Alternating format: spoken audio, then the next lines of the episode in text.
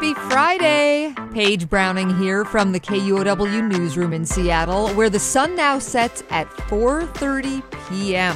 as we move further into the big dark. Here's a wrap on today's top stories in our region. It's Friday, November 17th.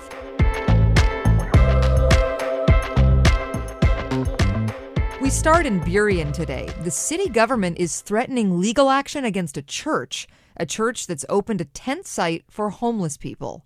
Casey Martin reports.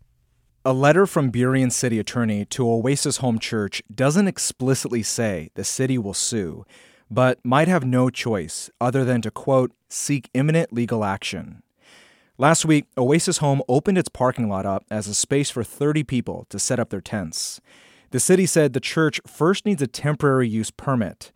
The group that runs the tent site says they don't need a permit since the tents are on private property and cites a state law about religious groups having the right to shelter homeless people. Attorneys for the church have not yet responded to requests for comment. The church site is one of the only places for homeless people to set up a tent in Burien since the city council passed a ban on camping in parks. So far, about four tents have been set up at the parking lot, which includes bathrooms and a dining area. Casey Martin, KUOW News.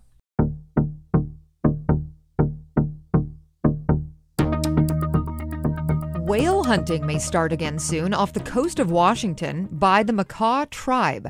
Tribal members have spent 18 years trying to get a waiver to the federal ban on whale hunts. Today, the U.S. government released a proposal to allow the harvest of five gray whales a year with approval from the federal government ahead of time. It's part of a final environmental impact statement issued today. Whaling is a Makah tradition and goes back some 2,000 years as part of their essential diet. The Makah Reservation is on the very northern tip of the Olympic Peninsula, encompassing Neah Bay. Elsewhere in the water, check this out. A group of local shipwreck enthusiasts believe they've found a long lost steamship at the bottom of Elliott Bay. Alec Cowan has the story. The SS Dix sank in 1906 after colliding with the SS Jeanie near Alki Point in Seattle.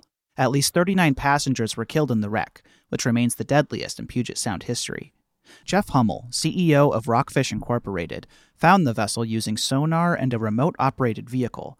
He hopes future excursions can shed light on why and how the vessel sank. We know that when it hit the bottom, it sort of made like a crater in, in the bottom of Elliott Bay. And so the question is like, well, how did the bow, you know, get hit? Did it, you know, sort of get run over more by the, the vessel? You know, we don't know the answer to that question yet.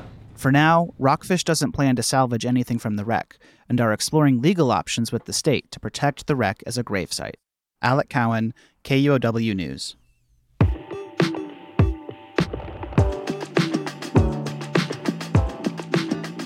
We have a new endangered species, western gray squirrels. Washington state has decided to list them after a review of the large tree squirrels. Correspondent Courtney Flatt has the details today. It's hard to know exactly how many western gray squirrels are in Washington, but the state's Department of Fish and Wildlife says it's safe to say there aren't many. Most are isolated in Okanogan and Klickitat counties and in the South Sound area. The squirrels were listed as threatened in Washington in 1993. Taylor Cotton is with Fish and Wildlife. He says since then the squirrels have lost about 20% of their important habitat to things like development and wildfires. But he says there's hope. I'm optimistic that we have mechanisms we can pull on to advance recovery of the species. Cotton says where there's good habitat, the squirrels are doing well, like a reintroduced population at Joint Base Lewis McChord, south of Tacoma. I'm Courtney Flatt. In health news, today wrapped up day four of a big nurses' strike in Everett. Roughly 1,300 nurses at Providence plan to strike until Sunday morning. From the hospital's end, Kristy Carrington is the chief executive for several Providence locations. She says they brought in more than 500 replacement nurses. While we are staffed to meet our patient needs without any interruption, our current operations would not be sustainable on a long term basis. Nurses say staffing levels and pay are their biggest concerns. Providence says it has offered a 21.5% raise over three years. And nurses say that's not adequate to make positions competitive with area hospitals.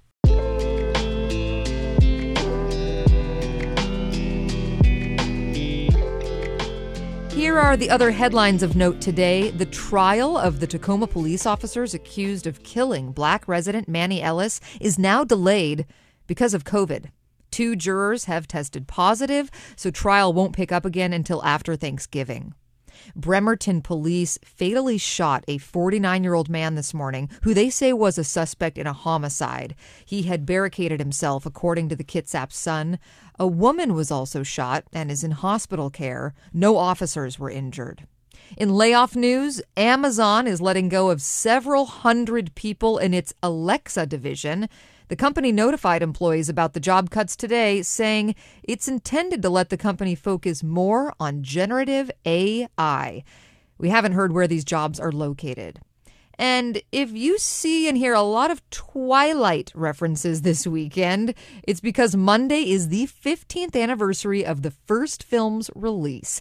And Twihards will be at the SIFF Cinema Egyptian, where the director, Catherine Hardwicke, is doing a Q&A screening tonight. And that's a wrap from the KUOW newsroom in Seattle. Our producer is Andy Hurst, and I'm Paige Browning. We'll be back on Monday. See ya.